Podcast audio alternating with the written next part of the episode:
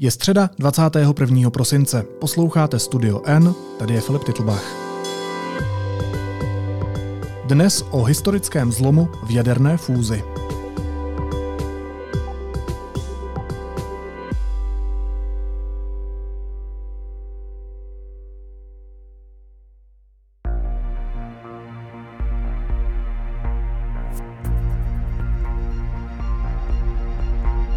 Vědci z americké National Ignition Facility překonali zásadní hranici. Fúzní jaderná reakce v jejich zařízení vyrobila víc energie, než kolik bylo třeba dodávat. Bude znamenat tento vědecký průlom řešení klimatické nebo energetické krize? Budu se o tom povídat s vědeckým novinářem Petrem Koupským. Petře, vítej, ahoj. Ahoj, Filipe.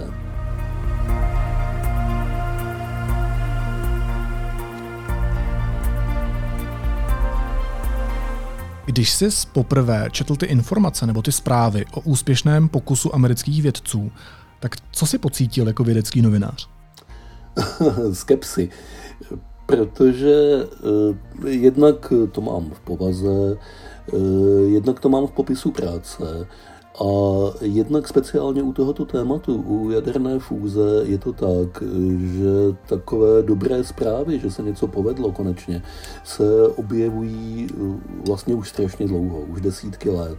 Takže speciálně v téhle oblasti jsme se všichni, kdo to sledujeme, asi naučili jim příliš nevěřit, dokud se velice důkladně nepřesvědčíme. Tentokrát je rozdíl v tom, že to opravdu vypadá dobře.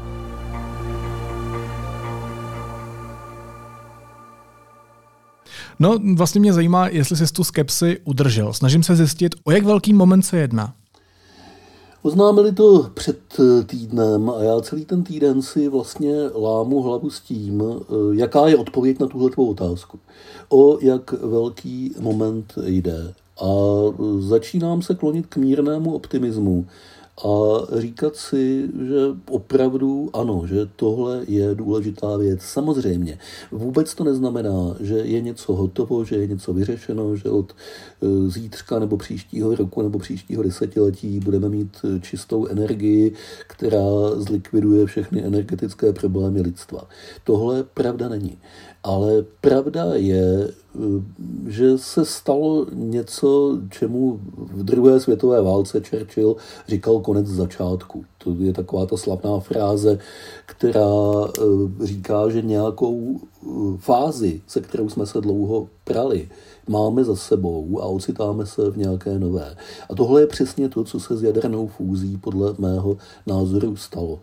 Skončilo období toho prvního kroku a ten první krok byl učiněn. Kolik kroků zbývá k nějakému praktickému využití, to nevědí ani ti lidé, kteří se tím profesionálně zabývají. Hodně. Ale první krok je hotov. Já nejsem člověk, který by se tím profesionálně zabýval. Z fyziky a chemie jsem měl na Gimplu ne příliš zdařilé známky, řekněme diplomaticky. mohl bys mě popsat, co přesně teda vědci z National Ignition Facility dokázali? A prosím tě, zkus mi to vysvětlit pomalu, jednoduše. Existují dva typy jaderných reakcí. E, fúzní a štěpné. To, co se běžně používá v jaderných elektrárnách, jako je Temelín a Dukovany a všechny ostatní, úplně všechny ostatní po celém světě, to jsou štěpné reakce. Tam se dodává jako palivo uran nebo plutonium to jsou těžké prvky s velikánskými atomy. Ty atomy se eh, za eh, přesně nastavených podmínek štěpí na menší, proměňují se na jiné prvky a přitom se uvolňuje energie. Ta energie má formu tepla, to teplo ohřívá vodu v kotli, eh, z vody se stane pára, ta roztočí turbínu, turbína roztočí generátor, generátor vyrobí elektřinu. Tohle je jeden typ jaderné reakce. Ten týž typ jaderné jaderné reakce štěpná se používá v eh, jaderných bombách. Jenom s tím rozdílem, že tam to není pod kontrolou, ale probíhá to mohutně a spontánně a v jediném krátkém okamžiku. No. A potom je druhý typ jaderných reakcí a to jsou uh, fúzní, čili slučovací. Tam naopak se pracuje s nejlehčím prvkem uh, vůbec, což je vodík. Uh, Jádra vodíku se mohou za určitých podmínek slučovat, vyrábět těžší prvek, konkrétně helium, to následuje v tabulce po vodíku hned, a přitom se taky uvolňuje energie. Má to proti těm štěpným reakcím spoustu výhod. Třeba to, že plutonium a uran jsou vzácné, kdežto vodíku je všude habaděj. To je jedna věc. Druhá věc, u štěpných reakcí uran-plutonium vzniká radioaktivní odpad, který e, svítí škodlivými paprsky velice dlouho, třeba tisíce let, a máme problém, co s ním kam ho schovat, kam ho zakopat, je to velká potíž u jaderné energetiky u fúzních reakcí, těch s vodíkem, nic takového nevzniká. Tam sice je radioaktivita po eh, dobu, eh, kdy ta reakce probíhá, ale když ji vypneš, tak ne, nezbyde radioaktivního vůbec nic, co by se muselo někam schovávat, zakupávat. Obrovská výhoda. Jo? Eh, tyhle fúzní reakce zatím lidé zvládli jenom v té neřízené podobě té bomby jsou dva druhy jaderných zbraní, štěpné s uranem a plutoniem a termonukleární se jim říká vodíkové bomby. To jsou ty ničivější a v těch se používá právě tahle ta reakce slučování lehkých jader vodíku. Ohromný výbuch.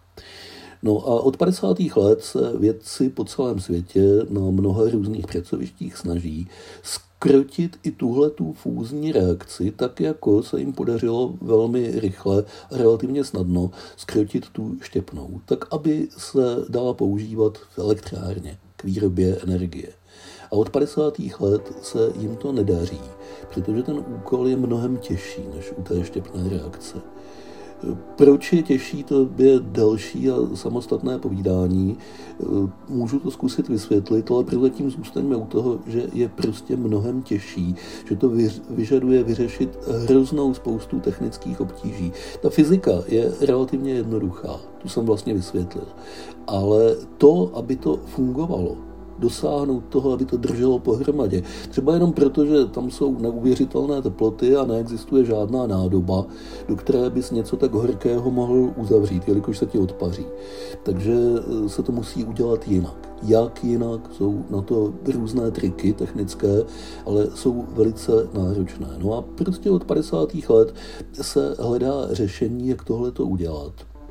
A teď se dosáhlo toho prvního kroku, že velice maličká fúzní reakce po velice krátkou dobu, nevyjádřitelně krátkou dobu, po desetinu nanosekundy. Nanosekunda je miliardtina sekundy. E, probíhala a vyráběla energii. Je to, je to velmi malý krok, ale bez toho malého kroku se nedá samozřejmě jít dál.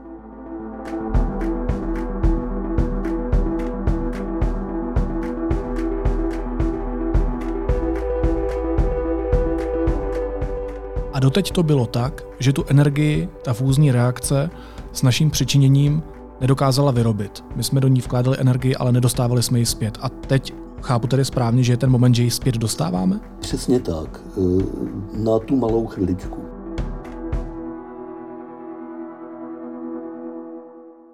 To zařízení v Americe, e, jak si říkal, se jmenuje National Ignition Facility. To slovo ignition e, znamená zážeh, zapálení. A to je to, o co tam jde. Aby ta reakce se nastartovala a běžela sama, udržovala se.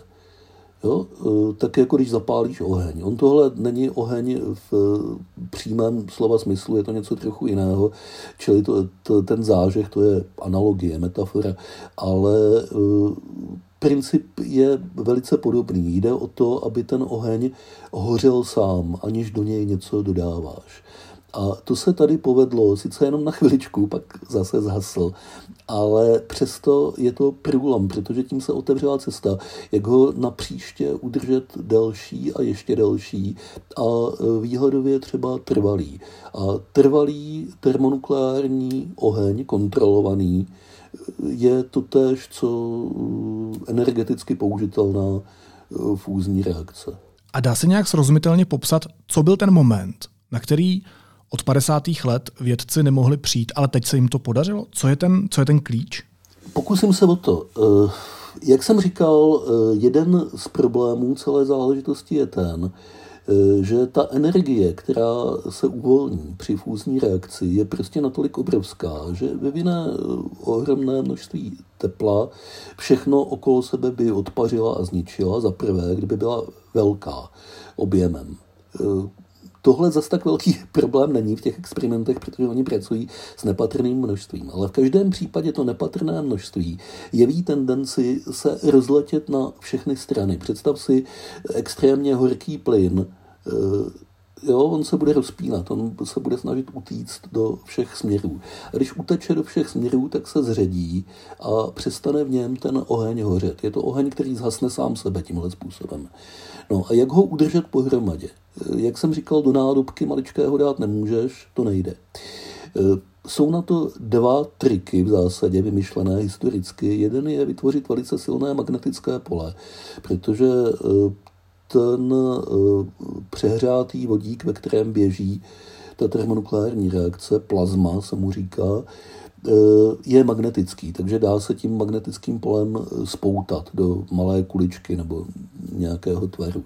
To je jeden trik. Druhý trik je eh, opřít se do toho ze všech stran z laserů a laserovými paprsky, i když to vypadá divně, ale světlo má tlak. A ty laserové paprsky dokážou udržet ten malý objem plynu v tom místě, ve kterém ho potřebuješ mít. Jako kdybys do toho píchal jehlami, eh, velmi mnoho jehlami ze všech stran, eh, jenomže ty jehly jsou světelné.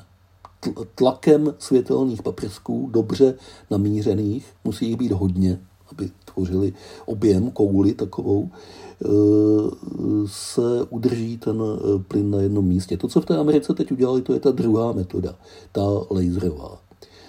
A vyladit, vůbec jako napřed postavit ty dostatečně výkonné lasery a vyladit je tak, aby eh, svítili, odpálili, oni tomu říkají, všechny najednou s tou neuvěřitelnou přesností nanosekundy. A aby všechny působily stejně, aby eh, se skutečně aby se ten plyn neodfoukl jedním směrem, aby se udržel v tom jednom místě, to je eh, neuvěřitelný kůmšt.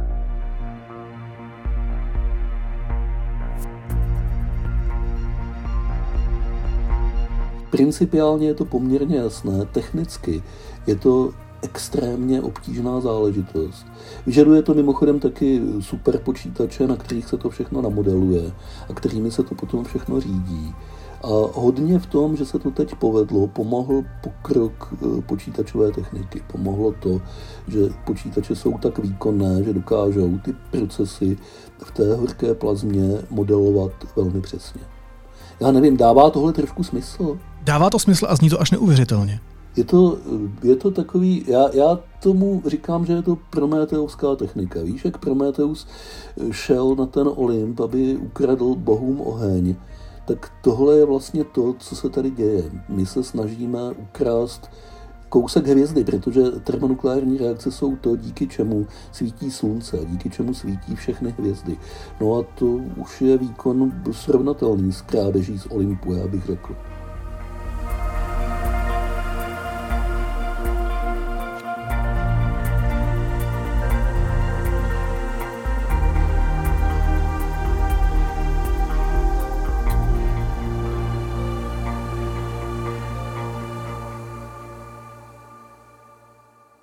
Ty jsi citoval nebo parafrázoval eh, ta slova Vincenta Churchilla o konci začátku.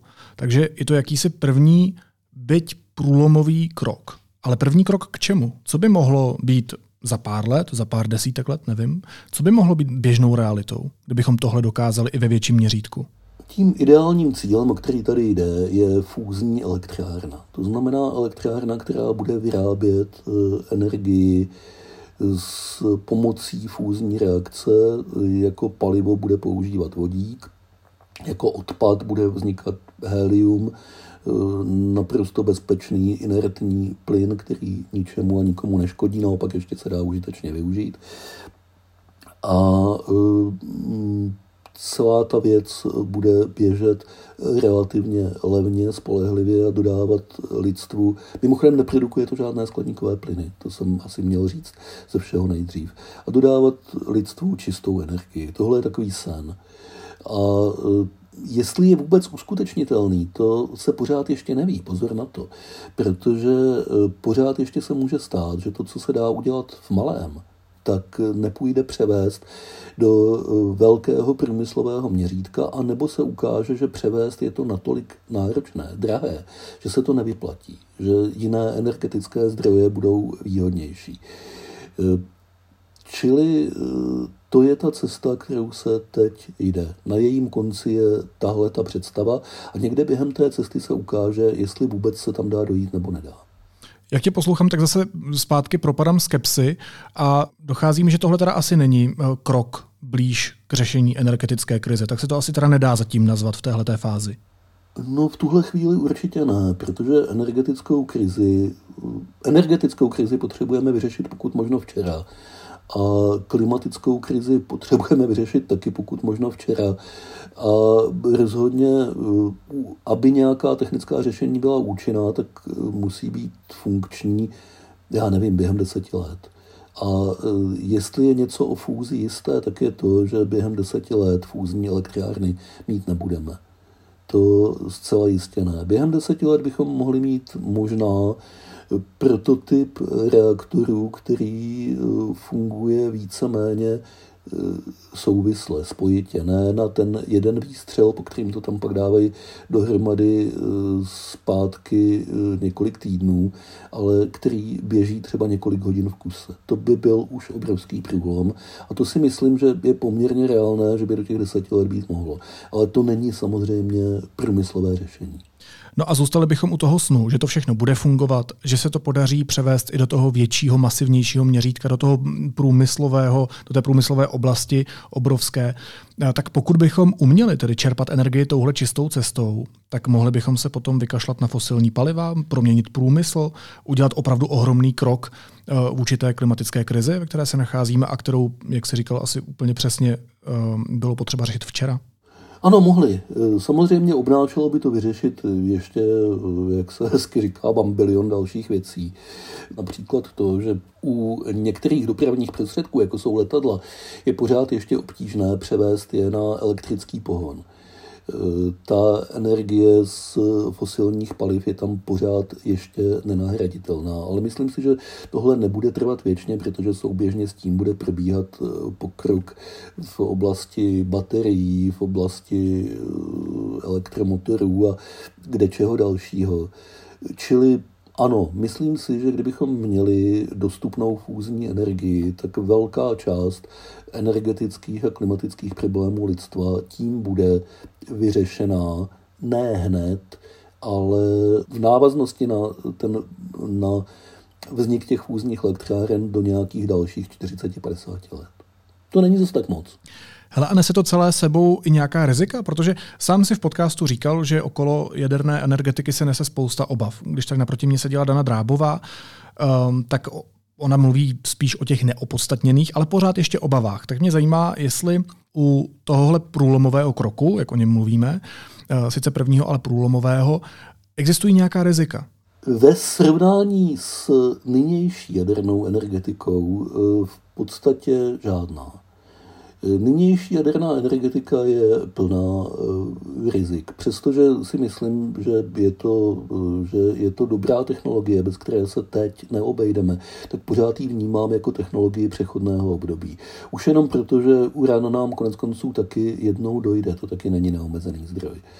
Eh, a klasická jaderná elektrárna vždycky hrozí radioaktivním zamořením, když se tam něco pokazí nebo prouchá, vyžaduje extrémní bezpečnostní opatření, e, vyžaduje zacházení s tím jaderným odpadem, o kterém jsem mluvil, což není žádná legrace, protože ten nikdo nikde nechce mít, takže je to takový horký brambor, který si potom všichni přehazují a nedá se ho žádným způsobem e, zbavit.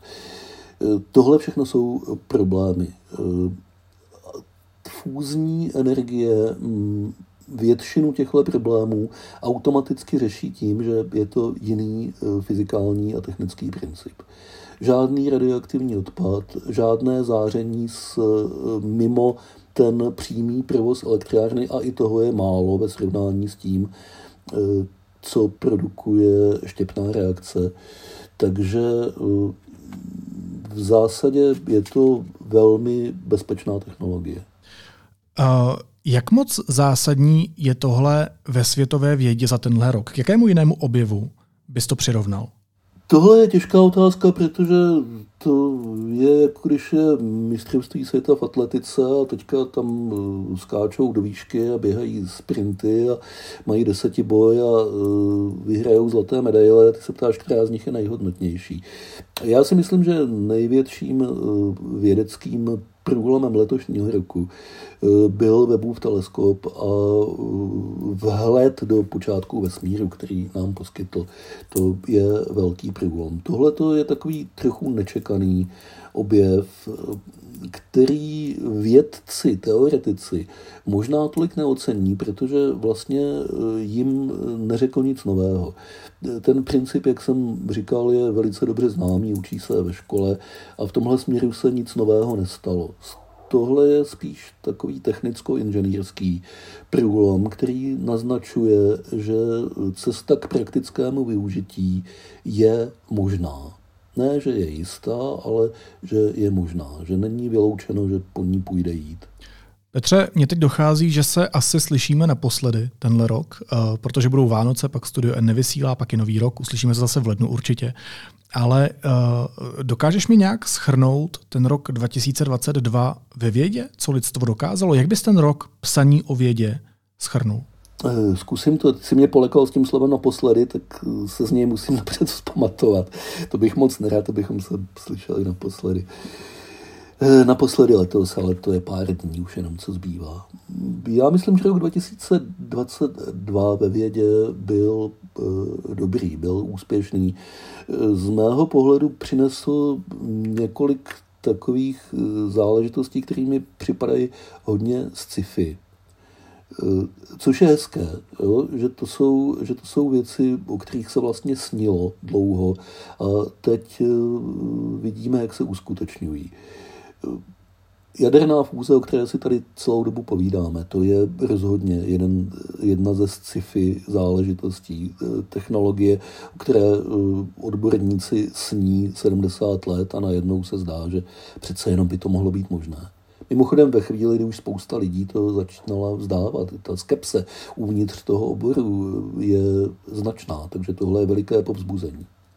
Tak, to je jedna věc. E, druhá věc jsou pokroky umělé inteligence. O tom jsme spolu taky hovořili v nějakém podcastu, já jsem o tom e, psal. Zase je to trošku podobné jako s tou fúzí. Není to zásadní e, principiální průlom. Nepřišlo se na něco extrémně nového, ale evoluční cestou se došlo k tomu, že ta umělá inteligence je výkonnější, než byla dřív. Zajímá veřejnost, prezentuje se ve formě, která je pro veřejnost eh, dobře srozumitelná, takové ty programy na malování obrázků nebo chat GPT, konverzační program, se kterým si lze povídat. A zase naznačuje to, že jsme na začátku nějakého eh, praktického využití. Tam bych taky klidně použil tu otřepanou Churchillovu frázi, protože si myslím, že tady taky docela dobře sedí. O webově teleskopu jsem se už zmínil. Obrovský vědecký výsledek bylo vyfotografování černé díry v jádru naší galaxie, ke kterému taky letos došlo. To nebyl webův teleskop, to bylo pořízeno jinými prostředky. Zase ví se, že tam ta černá díra je, ale eh, vidět ji na vlastní oči, to je průlomová a úžasná věc. Ještě před deseti lety, kdyby se ptal odborníků, astronomů, jestli někdy budeme mít obrázek černé díry, tak by ti řekli, pane Titlbachu, víte, co to je černá díra? To je blbost, přece takhle se nemůžete ptát, to nemůže nikdy být na obrázku. No a je, to je krásný. Jo, velice zajímavých pokroků se podařilo dosáhnout v v biologii. Tam je to zase aplikace umělé inteligence, eh, zmapování prostorové struktury proteinů pomocí nástrojů umělé inteligence. Mají dneska ve firmě eh, DeepMind, která to dala volně k dispozici, databázi 200 milionů proteinů vyskytujících se v nejrůznějších živých organismech. To je eh, obrovská záležitost. Připomněl bych průzkum Marsu, kde ty drobné stroječky pracují neúnavně a přinášejí nám víc a víc poznatků, i když trošku nesourodých často o tom, co na tom Marsu je. No a byla tady mise Artemis, což zase je víc technická než vědecká záležitost, ale to, že se lidé zřejmě vrátí na měsíc, to já osobně považuji taky za důležitou věc, třeba i pro nějakou morálku lidstva. Ono vidět tu země kouli z dálky, jako tu modrou kuličku, jak pro ty, kteří tam budou fyzicky, tak pro nás ostatní, co to uvidíme v televizi, je taky docela dobrý důvod zamyslet se nad tím, že máme tu planetu jenom jednu a že jsme na jedné lodi. No, když to takhle schrnul, tak mám pocit, že mi vracíš víru v lidstvo a to je docela fajn slyšet. Hostem studia N byl eh, novinář, eh, vědecký redaktor denníku N Petr Koupský. Petře, moc ti děkuji za tenhle celý rok a eh, dáli Bůh, vesmír, medicína, štěstí nebo úplně cokoliv jiného, tak se na tebe těším v tom roce příštím. Měj se krásně, přeju ti klidný svátky a ahoj. Děkuji Filipe, já tobě přeju totéž, moc děkuji za naši báječnou spolupráci během celého tohoto roku a všem posluchačům Studia N přeju, eh, ať nás ten nový rok příjemně překvapí. Staly se už podivnější věci. Vánoce se blíží a vy si můžete pořídit rovnou čtyři dárky v rámci jednoho nákupu. Darujte roční předplatné deníku N a my vám k němu věnujeme naše knížky z edice N. Speciální nabídku najdete na deník n.cz lomeno Vánoce. A teď jsou na řadě zprávy, které by vás dneska neměly minout. Financování kampaně Andreje Babiše není zcela transparentní, řekl deníku N člen Úřadu pro dohled nad hospodařením politických stran a politických hnutí František Sivera. Hnutí ANO proto bude podrobeno hloubkové kontrole. Volodymyr Zelenský potvrdil, že vystoupí v americkém kongresu. Cituji, jsem na cestě do Spojených států, abych posílil odolnost a obrany schopnost Ukrajiny. S prezidentem Bidenem budeme jednat o spolupráci mezi Ukrajinou a USA. Čeká mě také projev v kongresu a řada bilaterálních jednání, napsal na Twitteru. Kvůli epidemii respiračních virů mají nemocnice v těchto dnech lůžka zaplněná dětmi a navíc jim chybí základní léky. Prakticky všechny syrupy na snižování horečky a proti bolesti. Podle výrobců je důvodem extrémní poptávka. Lobista Roman Janoušek opustil ruzinskou věznici. Odpikal si v ní asi polovinu z trestu dlouhého 4,5 roku. Janouškovi včera vyhověl Pražský městský soud, ke kterému podal podnikatel stížnost a za nenávistné výroky o Ukrajincích na videu na sociálních sítích potvrdil soud Patriku Tušlovi desetiměsíční vězení. Tomáši Čermákovi trest snížil, dostal podmínku.